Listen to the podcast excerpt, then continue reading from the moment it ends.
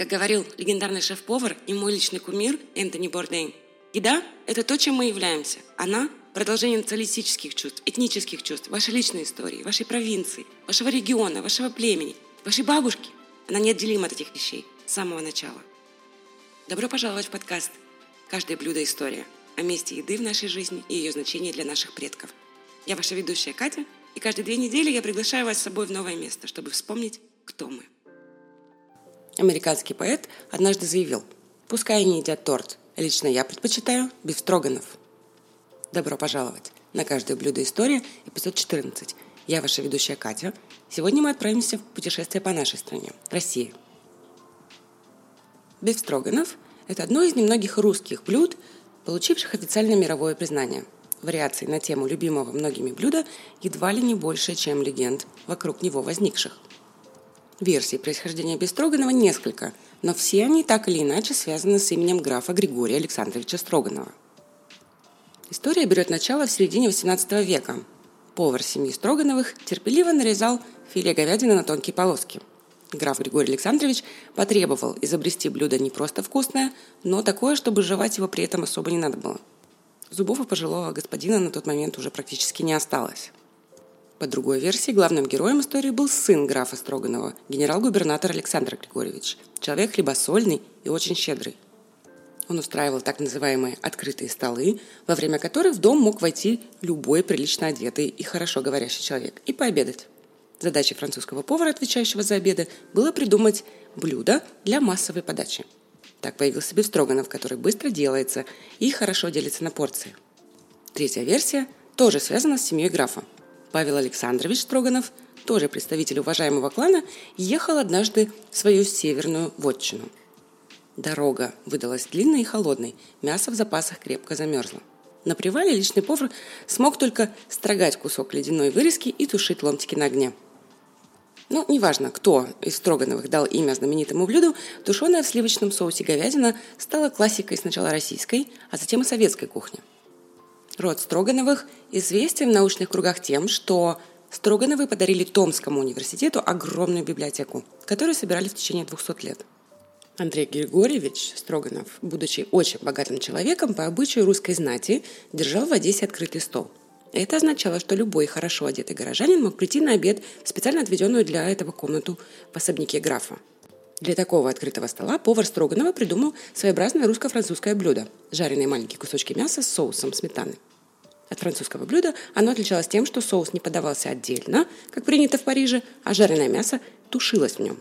Блюдо довольно быстро и просто готовилось, его легко было разделить на порции, и к нему подходил незатейливый гарнир в виде отварного картофеля или отварного риса. А главное, оно было очень вкусным.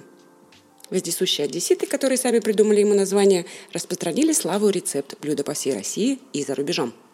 Бифстроганов – это так называемая настоящая смесь французского и нижегородского – ну а если без иронии, то французского и русского.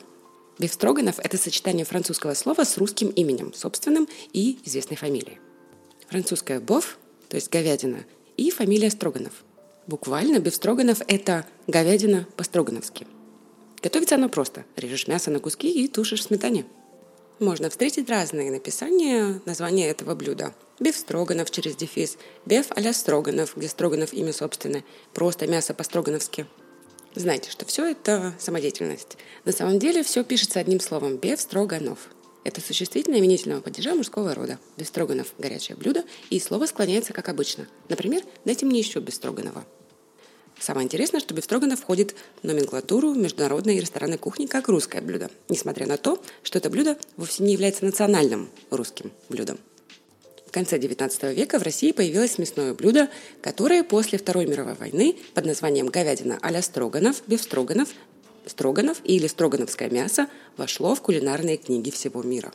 Еще одна фантастическая легенда о происхождении бифстроганов гласит о том, что отец Александра Григорьевича, Григорий Александрович, на самом деле усовершенствовал рецепт старинного испанского кушания, о котором узнал от своей второй жены, Жулианы Марии Луизы Каролины Софии Тенгаузен, которая получила его в наследство от матери. В испанском варианте мясо тушилось не в сметане или сливках, а в подливе из жареного лука и томатов. Но еще одна версия гласит о том, что блюдо родилось не в России, а во Франции.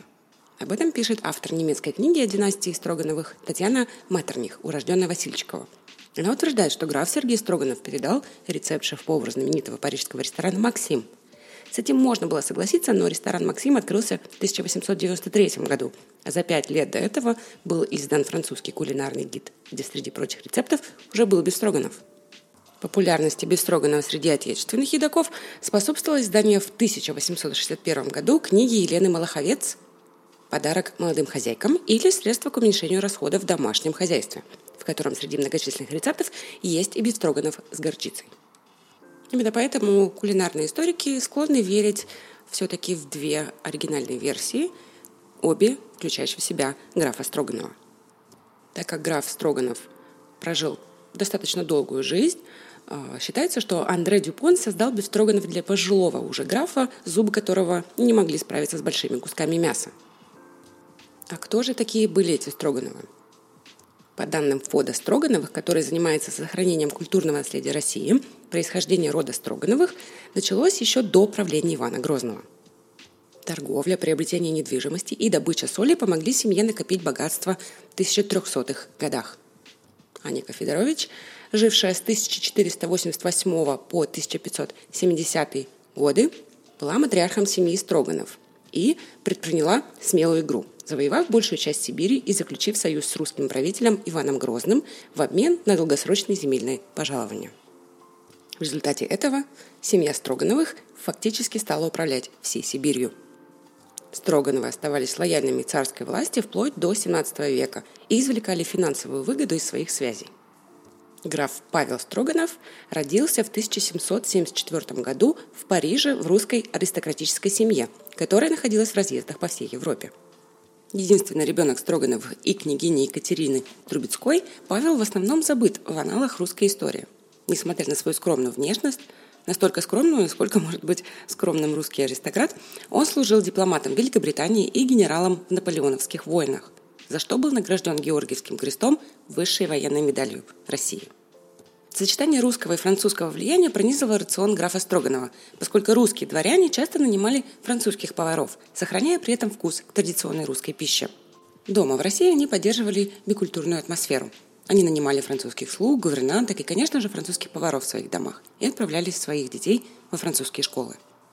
И дома, и на светских приемах они предпочитали французский язык русскому. Например, Толстой, граф по происхождению, написал «Войну и мир» попеременно на французском и русском языках, будучи уверенным, что его аудитория будет владеть обоими. Можно с долей уверенности сказать, что среди аристократов род Строгановых был самым почтенным и богатым, с обширным имением, простиравшимся от Санкт-Петербурга до Урала. Граф Павел Александрович Строганов умер без наследника мужского пола, положив конец длинной и прославленной семейной линии – Дальнему родственнику было разрешено унаследовать титул и имущество семьи от его старшей дочери, которая вышла замуж за дальнего родственника.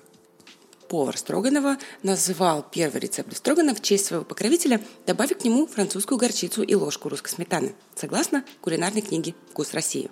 Род Строгановых наслаждались роскошью вплоть до XIX века, оставив после себя значительную коллекцию произведений искусства, а также Строгановский дворец в Санкт-Петербурге, который сейчас является музеем. При желании вы можете даже посетить Строгановский дворец. В 1917 году он был объявлен национальным достоянием, а в 1990 году его включили в состав Русского музея Советского Союза. Самый популярный рецепт в России Бестроганова выглядит примерно так. Филе говядины нужно нарезать длинными полосками и посыпать солью с перцем, поместив в миску и накрыть крышкой, чтобы мясо не высохло, оставив на 1-1,5 часа. Мука обжаривается в небольшом количестве масла и остужается, растворенная в двух стаканах мясного бульона. Затем добавляется ложка горчицы, немного перца, все это перемешивается и кипятится. Говядину быстро обжаривают на разогретой сковороде и кладут обратно в соус, добавляя сметану, обжаренный лук и кипятят 2-3 минуты. Гарниром используется отварной картофель, посыпанный рубленой петрушкой или укропом. Во что превратился бестроганов за границей, станет ясно из нескольких примеров рецептов. Русское блюдо бифстроганов во Франции готовят в двух основных вариантах. В первом варианте говяжье филе нарезается небольшими полосками и обжаривается на сильном огне до румяной корочки. Затем уменьшается огонь, добавляется нарезанный лук, 2 столовые ложки томатного соуса и столовая ложка муки. Сливки, мясной бульон, соль, перец. И все это вместе с мясом тушится на высоком огне. Второй вариант отличается тем, что в соус добавляют горчицу. Мясо, помещенное в соус, медленно прогревают на медленном огне на плите или в духовке в течение 25-30 минут. А на гарнир подают отварной картофель или рис. В классическом русском рецепте Бестроганова не используются грибы. Хотя сегодня сложно встретить рецепт без них. Я сама очень люблю грибной вкус Бестроганова. Бестроганов был сенсацией не только в России, но и в Китае. Шанхай, прозванный в 1920-х годах Парижем Востока, в начале 20 века был очагом шанхайской моды. Из-за того, что первая волна иммигрантов из России – только что покинувших жестокие царские времена, либо не знала, либо не хотела продвигать эту кухню в Соединенных Штатах. Вспоминая бывших иммигрантов из высшего класса, они начали открывать закусочные, чтобы соотечественники и иммигранты могли насладиться своими воспоминаниями о старой стране. Бывшие танцоры имперского балета основали в Нью-Йорке в 1927 году русскую чайную, которая открыла свои двери для посетителей в 1928 После Второй мировой войны популярность Бестроганова резко возросла после того, как в 1932 году в англоязычной кулинарной книге появился первый рецепт этого блюда.